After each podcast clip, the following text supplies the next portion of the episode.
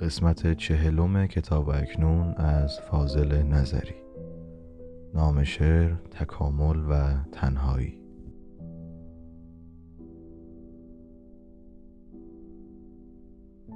غیر مشتی غنچه پرپر چه باقی مانده است؟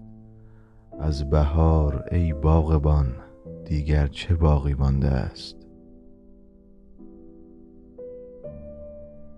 عشق را در من دمیدی کاش می دیدی ز من. بعد از آن طوفان ویرانگر چه باقی مانده است؟ تا چهل پیمانه نوشیدم ولی معلوم نیست. از شراب عمر در ساغر چه باقی مانده است؟ زنده ایم اما از این رنجی که نامش زندگی است.